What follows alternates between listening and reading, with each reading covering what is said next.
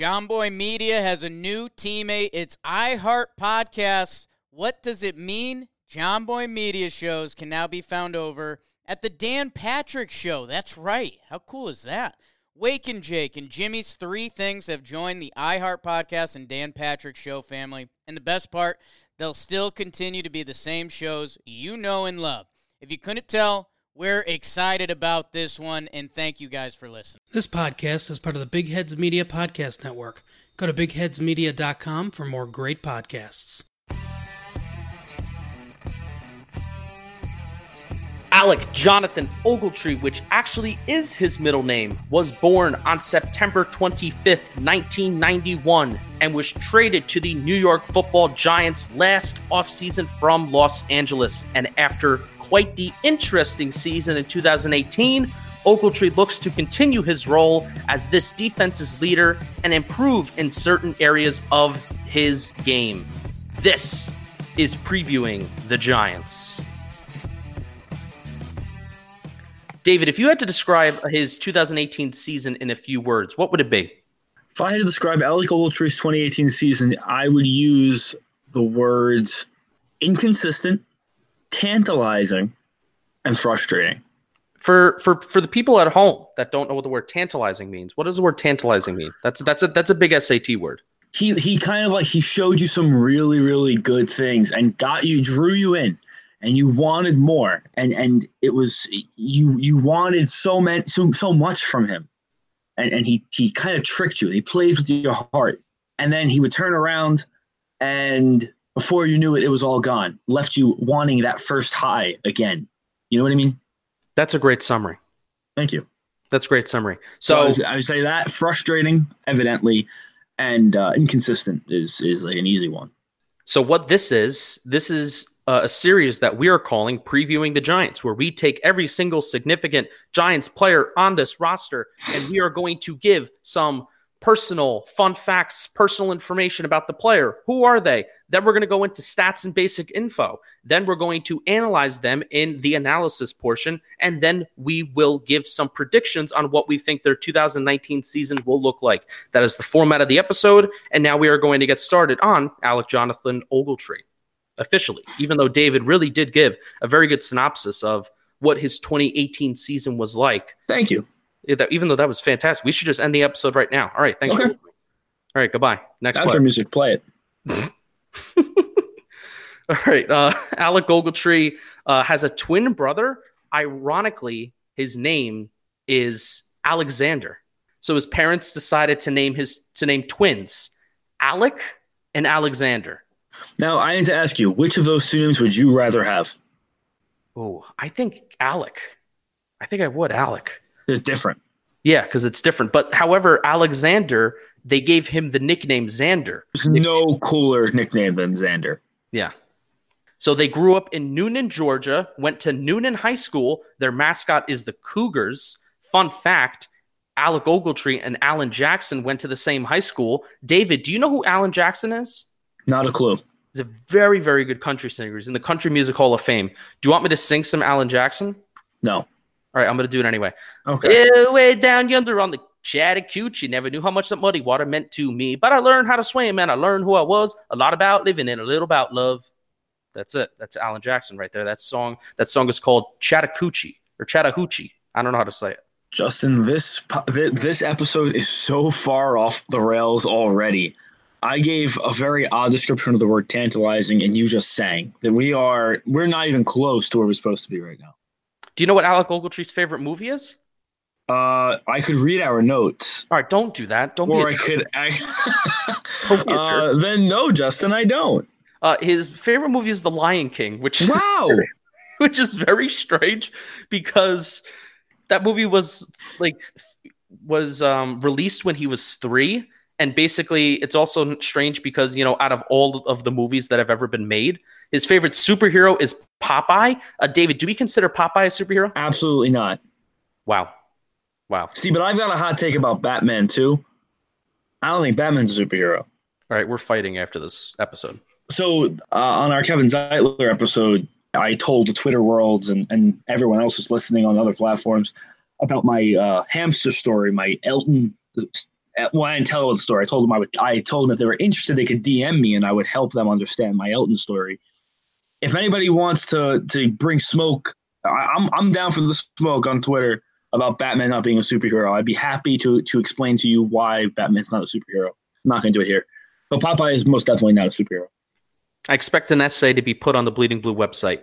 According okay. to uh, according to his Instagram, that is Alec Ogletree's Instagram, uh, him and his wife share two Porsche SUVs, a Bentley soft top convertible, and a GMC truck that had and I and I think that GMC truck has been raised, so it's like extra high. Mm-hmm. And I would have a, a, lot of trouble getting into those vehicles. I I have I just have a, a, very difficult time just moving in general. That's why I like sitting down recording podcasts. like, so a life decision that I do not agree with here is that all of his vehicles are in black and white, and in my opinion, that is a terrible idea and a recipe for disaster. Why? Because I was telling David before the show, I detail cars on uh, as a side job, and having black and white cars is just a terrible idea, especially if you're living in the Northeast where salt and people hit your cars all the time.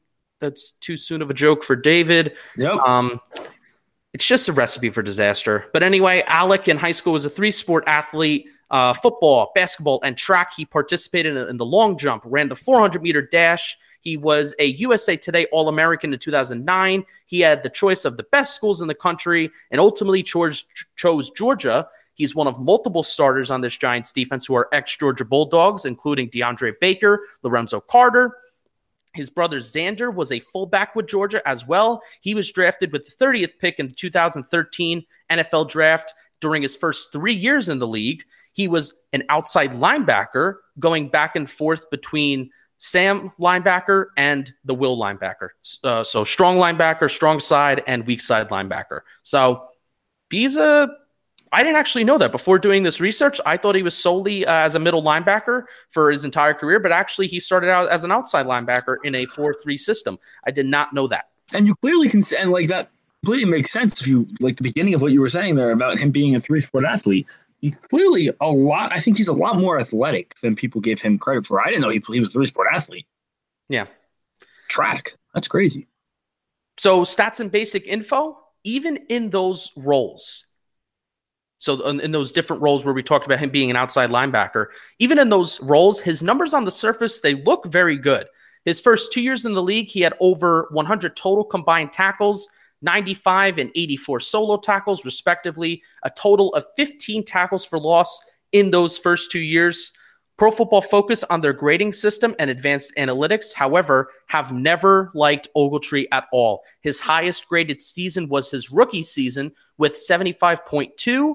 The rest of his career, despite great flashy numbers on the surface, those grades were poor, including a 2016 grade of 51 when he was actually a second team All Pro. There are two huge issues that come to mind when analyzing Ogletree and his game missed tackles and coverage issues. Some pretty, mean, if you ask me, those are those are two pretty significant issues for linebackers. Uh, in 2016, even though he was second team All Pro, his 27, I'm going to say this again, 27 missed tackles in 2016 were the most of any linebacker. He missed 20 tackles in 2017, and unlike his counterpart, BJ Goodson, Ogletree is not surprisingly ranked poorly in the combined tackle efficiency numbers, which measures the total number of attempted tackles per missed tackle. And this is a metric according to Pro Football Focus. So, BJ Goodson, actually, one of the areas where Pro Football Focus actually does like him, he is a very efficient tackler in terms of his total number of tacklers, tackles per attempt, where Ogletree is not very efficient. So, Let's get to his 2018 season. In 2018, Ogletree was graded 50.6, which was 53rd among 57 qualifying inside linebackers. He missed 16 tackles, which was eighth worst among qualifying linebackers. Despite the five interceptions, his coverage grade was 50th. His run defense was graded 52nd. He started 13 games, had five interceptions, two defensive touchdowns. Both were career highs. And those highlight plays in 2018, it made it a bit more bearable to watch. He had a total of 93 combined tackles, 58 solo for an average for about seven per game, six tackles for losses, four QB hits. Um, he has a pretty good ability to blitz and hit the quarterback, so that is a plus. I know we're kind of going in on Alec Ogletree right now, and we're kind of really. Uh, oh, you are. Yeah. Well, we, we, both we both have no. We both have poo pooed on him on the past yes. podcast. Yes, I have. His strength, where it does lie, is in his athleticism. And go figure, you see his high school career and you see his track record where he, his ability to blitz and his ability to move and use his strength and use that athleticism to make different plays. He's just not very good in coverage. I wish he can use that, that athleticism in coverage. But, and even in his playmaking ability, when he does get the ball in his hands, you saw he did great things last year. So there you go. More athleticism, more complimenting Alec Ogletree. We just don't want to shit on him totally. But we're going to do a little bit more of that. 2018 was also the first season of his career where, de- where he did not have at least 10 deflected passes. He had eight. However, since 2016, he is tied for fifth in the league with the most batted passes. Now, David, I kind of read you those numbers. He right. has a lot of tackles. He does have a good ability to blitz. He's pretty bad in coverage. He misses tackles, but he's a, but he has a lot of tackles at the same time. So it's very confusing didn't we give him the award of the most confusing player? Now, not we. I think you did. You gave did. the award of the most confusing player.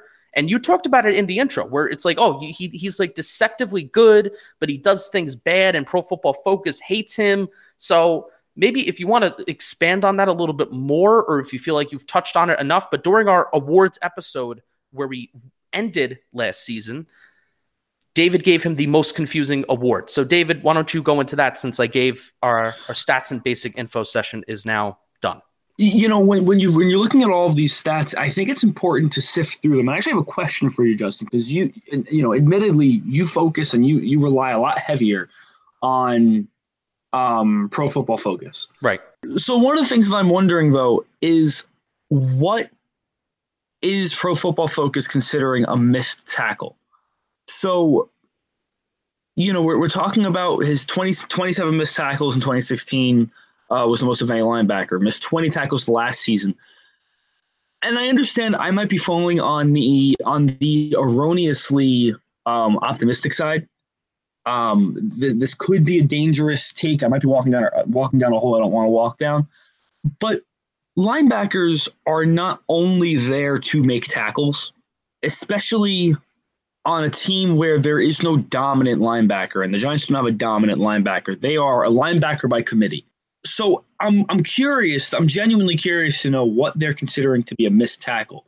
Are we talking about a play where you know Ogletree gets a hand on the running back, and that, for all we know, could be in the backfield, and just doesn't finish the play? you know, running back stumbles out of the tackle, ends up getting tackled for a loss of one. He didn't make the tackle, he actually missed the tackle. Doesn't get a half a tackle because he really wasn't in the final pursuit of the play. And I don't know. I'm not saying that's definitely true.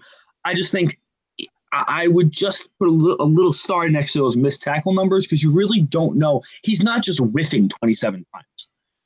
You know if, if that makes any sense. So yeah. I, I, just i just want to point that out. And the other thing i want to point out is the the whole batted passes and and he is athletic. So why is it that he he seems so unable to play to cover?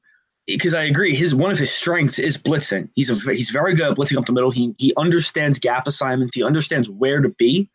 He understands how to attack the offensive line i think he can use his athleticism very north south I, I feel like where you see him get into a lot of trouble is when there's a running back running at him, makes a cut.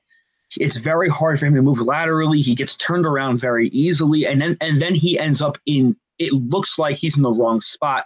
He doesn't know what he's doing. He I actually think he's got a fairly high IQ. He just doesn't have the athleticism in that in that regard to stay with running backs, and offenses know that. So I really think that that falls on James Bettcher to put a game plan together that you know you know you've got a weapon in Alec Ogletree. You got to use him correctly.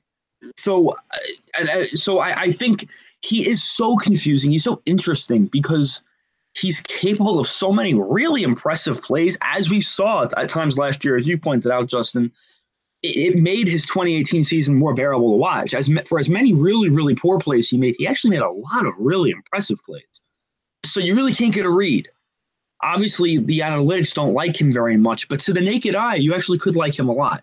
So he's very interesting. I just think you guys take some of those stats with a grain with a grain of salt, the same grain of salt you're taking the really, really impressive plays with. And I think it's really up to Bettcher to use him correctly because he's not dominant in and of himself. Now, there's two points that you brought up that I thought were really great points, and I kind of want to expand on a little bit. First off, maybe why he has so many tackles in his career. It's because he's allowing these catches. He's so bad in coverage, and he's making tackles based off of the catches that he allows. Right. That's that's that's that's a theory. That's a theory. Could be wrong. But the second thing that you mentioned, and a second thing that I really do want to emphasize in our analysis section of Alec Ogletree, now that we have a much better secondary this year in 2019, I want to read you James Bettcher's blitz rate statistics. Now, this is the first time I've mentioned it on the podcast before, but I have the concrete stats and I have the concrete numbers right here in front of me right now. This is probably not the first time we're going to mention this. We're probably going to mention this a few more times. So maybe eventually you'll know these numbers like the back of your hand. James Bettcher's blitz rate in 2015, he had a 47% blitz rate, highest in the league. 2016, he had a 41% blitz rate tied for the highest in the league. 2017, 37%. That was the fifth highest in the league. 2018, as of November 18th, so that was pretty close to the end of the season when I when I caught this metric, when I saw this, when I saw this, not a metric, when I saw this uh, statistic, tough word. As of November 18th, his blitz rate was 18.4%, which was 13th in the league. So around the middle of the pack. However, the difference between 18.4% blitz rate and in the 40s, that's that's significant. That is that's that's basically cut in half. So you talked about utilizing Alec Ogletree's strengths, and I feel like that's what we're basically talking about with all these players, with all these uh, uh, previewing the Giants episodes. Is how can we utilize these players' strengths? How can we talk about you know what can the Giants do to utilize these players' strengths? We're not coaches. We're not actually doing it, but there was actually an interview on the Giants Huddle podcast where the linebackers coach was talking about Alec Ogletree, and there was basically a question of, oh yeah, what what what could you do to uh what could you do to maybe make Alec Ogletree's uh, coverage abilities, you know, continue to improve on those? And I love how the linebackers coach basically dodged the question. He was like, uh, we're going to use Alec Ogletree's strengths, and we're just going to try to improve on that. It was kind of like it was kind of like an LOL moment if you go back to that. If you go back to that Giants huddle episode, if you go back to that interview, where I really think because the secondary is a lot stronger this year, that blitz rate number will go up. Alec Ogletree will be the one asked to blitz from A gaps, B gaps, go on stunts Tae Davis will be the guy in the nickel sub packages that will be asked to drop back in coverage because that's his strength. His overall strength is doing that. So, and actually, to take that to take that uh, point a step further, Justin, I just just now pulled up the Arizona Cardinals 2015 roster. So th- this is when you said that in 15 he had the highest blitz rate in the NFL, right? Yes. So let me read you the secondary for the 2015 Arizona Cardinals. Among their secondary was Tony Jefferson, Patrick Peterson, DJ Swearinger, Jerraud Powers, and Rashad Johnson. All Rashad Johnson I, I've heard of. I don't know if everybody else has. The other, the the rest of that group, um, particularly Jefferson, Peterson, and Swearinger at times in his career, are upper level players. They're very, very good at their position, good at what they do. And something tells me that last season, Bettcher walks in walks in the room and sees saw what that secondary looked like. He probably didn't have the same confidence that he had in that secondary. Uh, the 2016 Cardinals defense uh, secondary was not quite as packed as that secondary, but you still have Patrick Peterson, still a DJ Swearinger. Um, so I think a lot's to be said for that point, Justin, which is with a more with more confidence in that secondary, it's going to come more confidence using the front seven, you uh, being able to use their strengths a little bit more. You you can gamble a little more with the strengths and kind of shoot for the stars a little bit with the front seven. You know the secondary is going to have your back. So we know what we're going to get out of Alec Ogletree. We know that there's going to be some coverage weaknesses.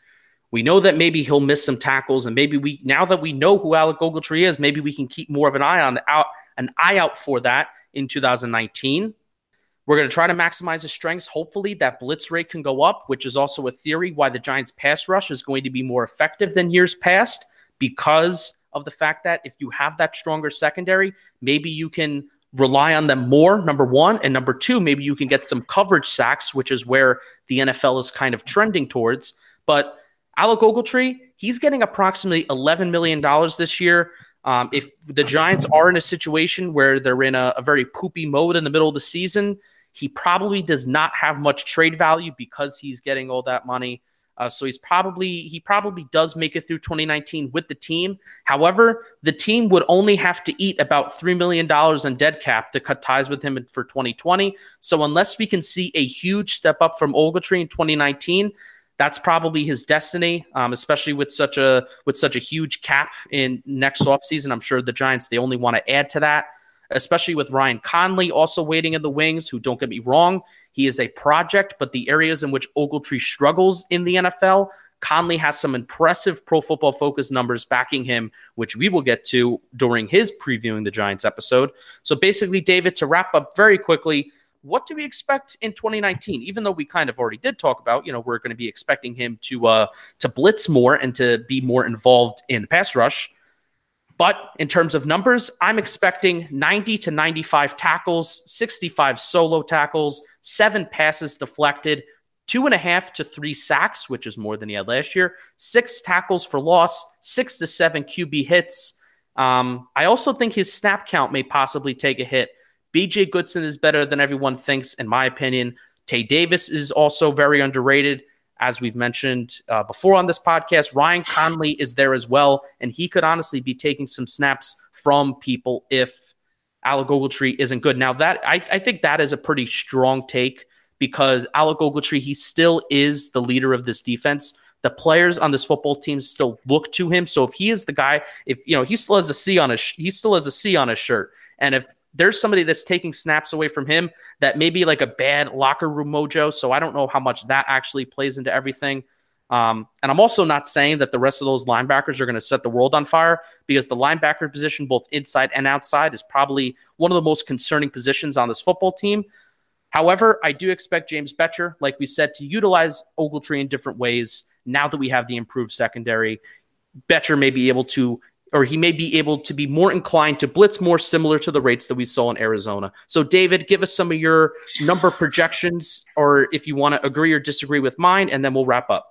I think you pretty much hit where I am with uh, for Ogletree. I would tend to say I think his tackles will be a little bit lower than that. I don't, I don't think he'll be uh, in that range, even though I know he's been there for a lot of his for a lot of his career. He's been he's been in the upper 80s, lower 90s. I can see that being a little bit lower. I would say I think his sacks will be higher. I could see him more. Honestly, I could see him more in the four to five sack range. Not a huge really? difference.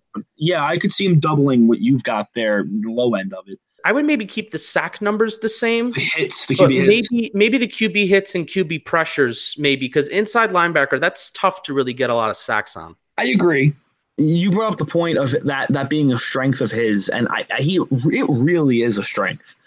Um, and I think I, I, really trust James Bettcher and the schemes in which he's going to create to really give Ogletree open lanes at the quarterback. So I think your stat your stats are pretty much good. I would raise the sacks up still a little bit, um, and maybe also put the hits up with it. I think he's going to be extremely active in the backfield, and his issues in pass coverage are what they are. You know, if if opposing offenses manage to get him in one on one situations, that's that's a that's a battle they won. They they beat our scheme. All right, so that's going to wrap up this previewing the Giants' third episode. We want to thank you for listening. The the numbers so far have been absolutely fantastic. Thank you, thank you, thank you. If you enjoy, maybe leave a five star rating on the Apple Podcast app. We've gone up uh, a couple ratings the past uh, the past week, and it's really appreciated. So until tomorrow, David, keep on bleeding blue, and everybody stay beautiful.